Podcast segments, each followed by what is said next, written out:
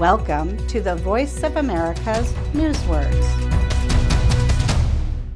Britain's Prince Harry and American Meghan Markle were married on May 19th.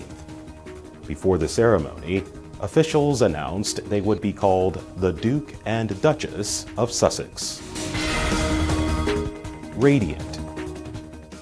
After they were officially declared man and wife, the Duke and Duchess rode through the English town of Windsor in a carriage.